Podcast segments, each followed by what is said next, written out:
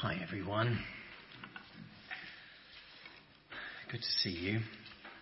So, um, Freedom Service, we, uh, we don't always do an exegetical preach, like to reflect or do something different. I'm bringing quite a lot of scripture tonight. I hope that's going to be okay.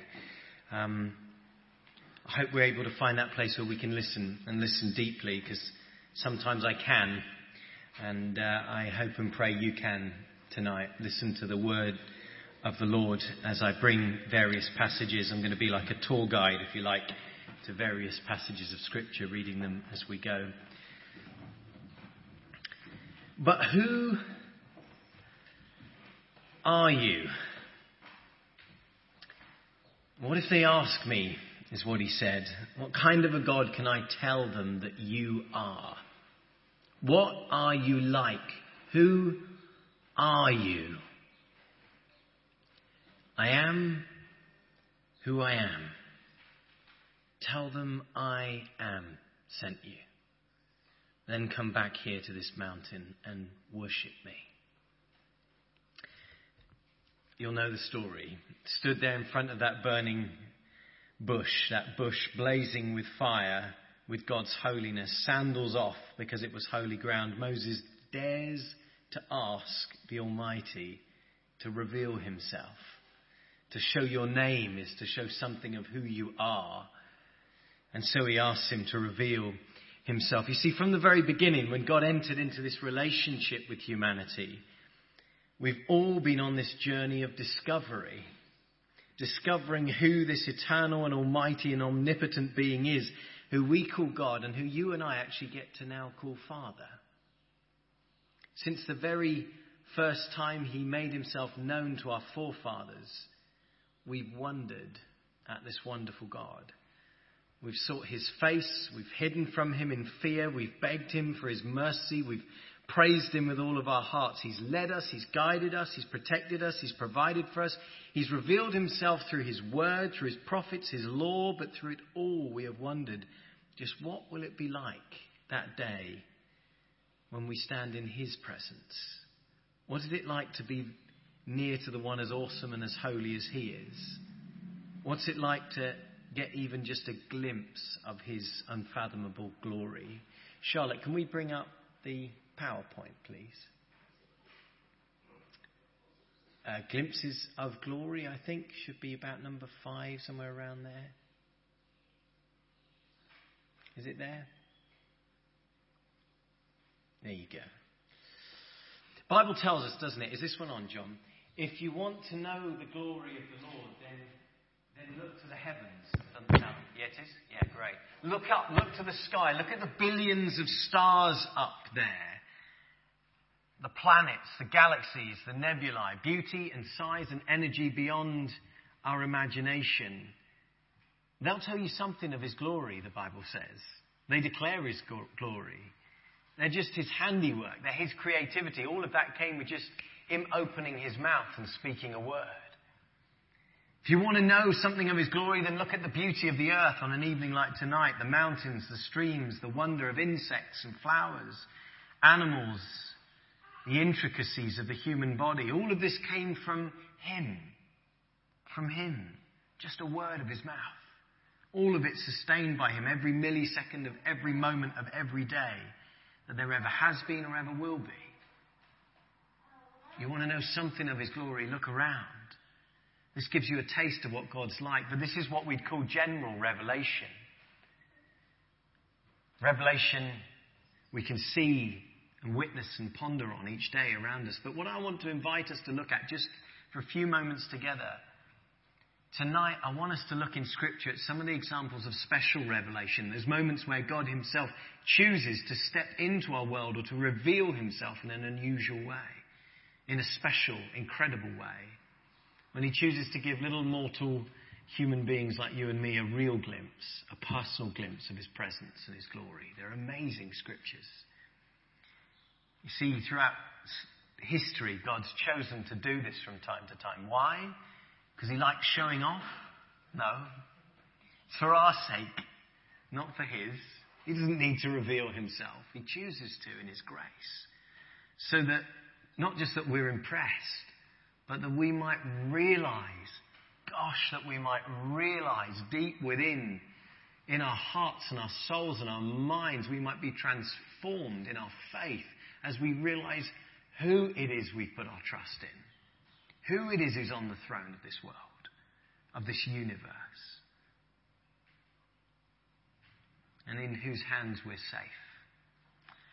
So listen deep tonight. That's the invitation as I go through these scriptures. I've chosen just three or four moments where God chooses to reveal himself. I'm not going to say much about them, just a brief introduction, if you like, a reflection on them. You might want to close your eyes. Don't mind even if you fall half asleep. That's okay, as long as you're kind of engaging with Scripture, all right? Permission tonight. Rare permission. Take advantage. Literally. But let's listen deeply to Scripture. There's no point in me adding words to the Lord's Word as we listen to the awe and wonder of the glory of our Lord. So we're going to begin with that moment when Moses, having brought the people out of Egypt, has now got to know this God so well that he once again dares to ask him to reveal himself. Show me your glory. Moses gets a glimpse of his back. Moses said to the Lord, You've been telling me, lead these people, but you've not let me know whom you will send with me. You've said, I know you by name, and you have found favor with me. If you are pleased with me, teach me your ways so I may know you and continue to find favor with you. Remember that this nation is your people. The Lord replied, My presence will go with you, and I will give you rest. Then Moses said to him, If your presence does not go up with us, do not send us up from here.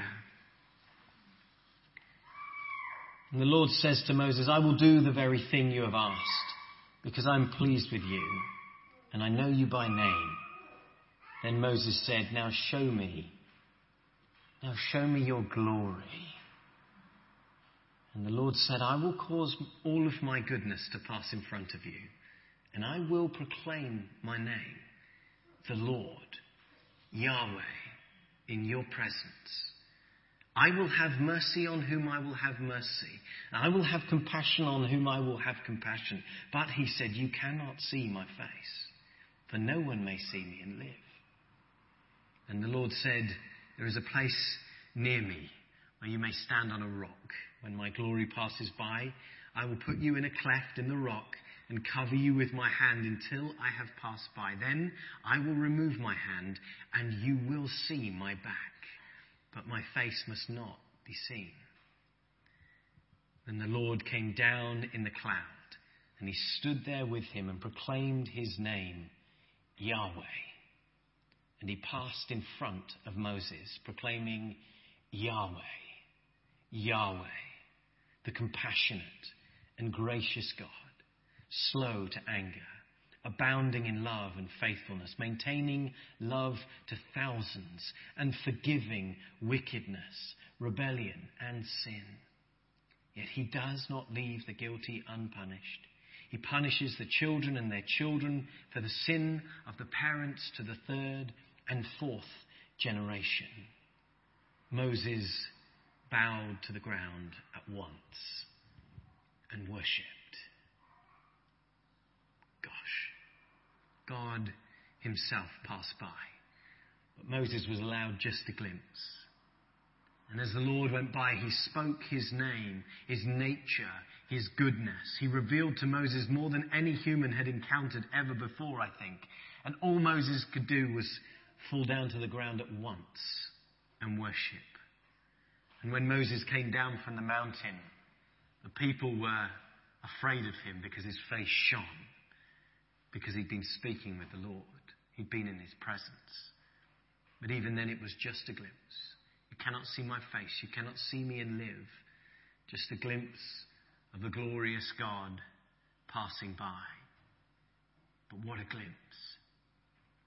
We journey forward 700 years now to a nation long established, but Trouble in the north and fear and injustice in the south kingdom. The people were far from their God. Their lives were a mess. But a young prophet named Isaiah begins to speak to the people, calling them back to the Lord and the Lord alone, warning them of their folly and calling them to obedience. Let us walk in the light of the Lord, he says. But the people had forgotten the Lord's glory. They'd forgotten he was their king.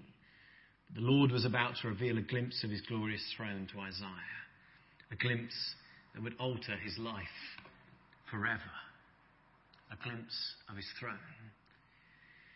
Isaiah writes, In the year that King Uzziah died, I saw Yahweh.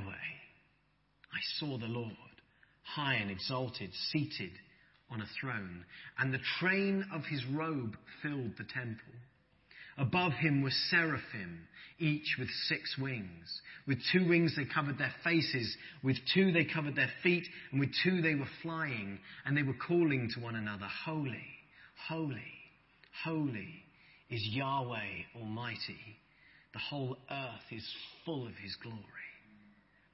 At the sound of their voices, the doorposts and thresholds shook, and the temple was filled with smoke. Woe to me, I cried. I am ruined, for I am a man of unclean lips, and I live among a people of unclean lips, and my eyes have seen the King, Yahweh Almighty. And one of the seraphim flew to me with a live coal in his hand which he had taken with tongs from the altar. With it he touched my mouth and said, See, this has touched your lips. Your guilt is taken away and your sin atoned for. And I heard the voice of the Lord saying, Whom shall I send? And whom will go for us? And I said, Here am I. Send me. Gosh, this glimpse of the majesty of the Lord, seated on his glorious throne, his magnificent train filling the temple, the majestic heavenly beings honoring and worshipping him as the very thresholds of the temple shook around him. It was too much for Isaiah, far too much for a human being to behold. Woe is me, he said. I'm ruined. I'm done. I'm unclean, a mere human, yet my eyes have seen the King. For him, this glimpse of glory led him to give his entire life in service to the Lord, to speak to the people without stopping. He would speak to them of judgment and of pain, but also of a suffering servant who was to come, by whose stripes they would be healed. And we jump ahead now, nearly 200 years further, and another prophet is at the very beginning of his ministry, exiled in Babylon with thousands of others as Israel and now Judah have both fallen to foreign powers and the power apparently of their foreign gods. That's what the people thought. How could they go on without the temple? How could they go on not living in the land where God dwells? Their God dwells in the temple. How can they go on without Him? They were cut off from the Lord, they thought, alone, abandoned, afraid. But the Lord gave Ezekiel a glimpse of his glory even in this far off foreign land, a glimpse of his likeness. And this one is extraordinary. Difficult language, an extraordinary vision. See how you do with listening deeply to this. In my 30th year, while I was among souls by the Kebar River, the heavens were opened and I saw visions of God. I looked and I saw a windstorm coming out of the, uh, out of the north. An immense cloud with flashing lightning and surrounded by brilliant light. The center of the fire looked like glowing metal, and in the fire was what looked like four living creatures. In appearance, their form was human, but each of them had four faces and four wings. Their legs were straight, their feet were like those of a calf and gleamed like burnished bronze. Under their wings, on their four sides, they had human hands. Fire moved back and forth among the creatures. It was bright and lightning flashed out of it. And the creatures sped back and forth like flashes of lightning. As I looked at the living creatures, I saw a wheel on the ground beside each creature with its four faces. This was the appearance and structure of the wheels. They sparkled like topaz, and all four looked alike. Each appeared to be made like a wheel intersecting a wheel. As they moved, They would go in any one of the four directions the creatures faced. The wheels did not change direction as the creatures went. Wherever the Spirit would go, they would go, and the wheels would rise along with them because the Spirit of the living creatures was in the wheels. Then spread out above the heads of the living creatures was what looked like something like a vault, sparkling like crystal and awesome. Under the vault, their wings were stretched out, one towards the other, and each had two wings covering its body. Then there came a voice from above the vault, over their heads, as they stood with lowered wings. Above the vault, over their heads, was what looked like a throne of lapis lazuli. And high above, on the throne, was a figure like that of a man.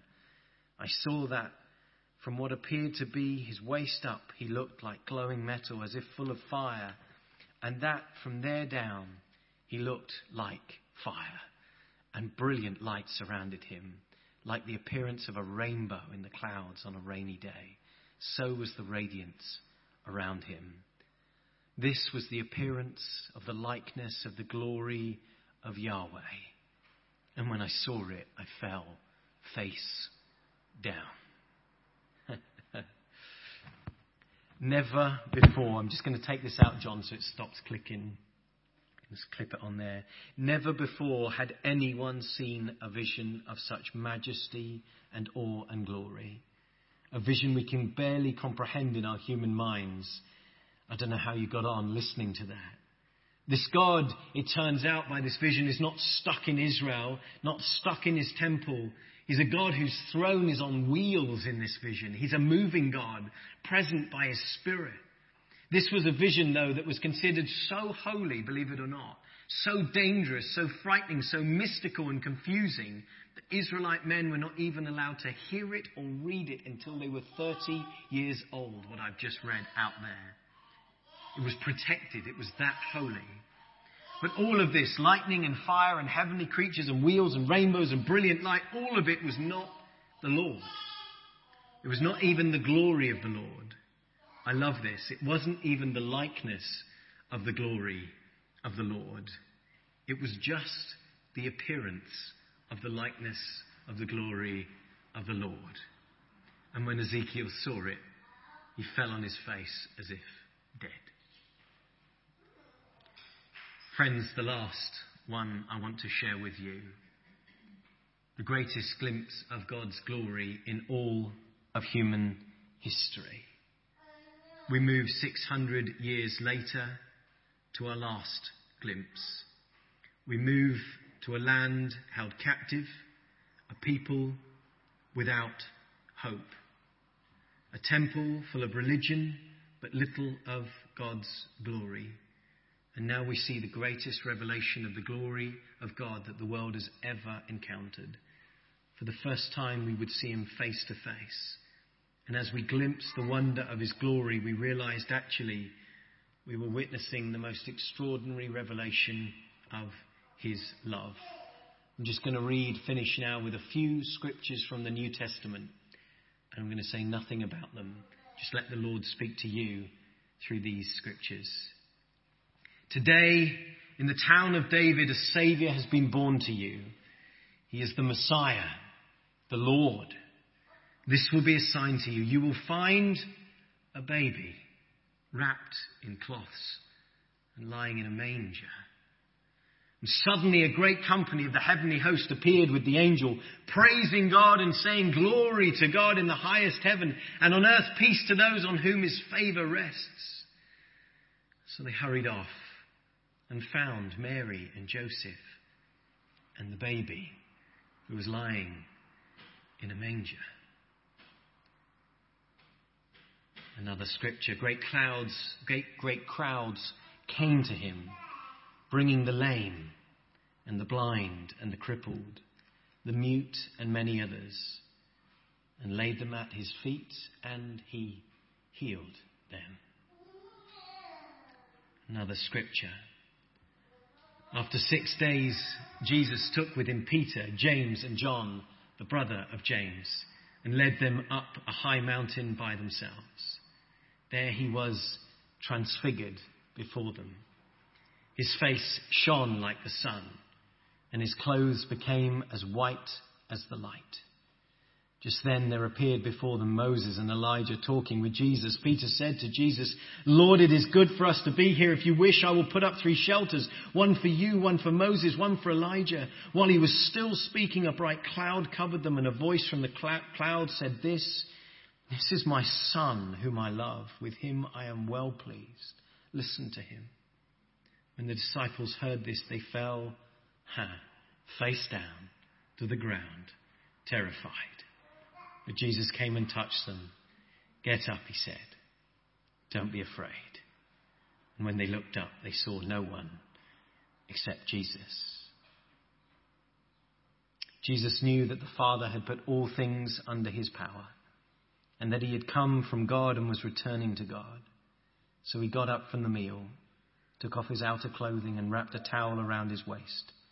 After that, he poured water into a basin and he began to wash his disciples' feet, drying them with the towel that was wrapped around him. Later, Jesus answered, Don't you know me, Philip? Even after I've been among you such a long time. Anyone who has seen me has seen the Father. How can you say, Show us the Father? Two of the men, both criminals, were also led out with him to be executed. When they came to the place called the skull, they crucified him there, along with the criminals, one on his right, the other on his left. And Jesus said, Father, forgive them, for they do not know what they are doing. Some final verses.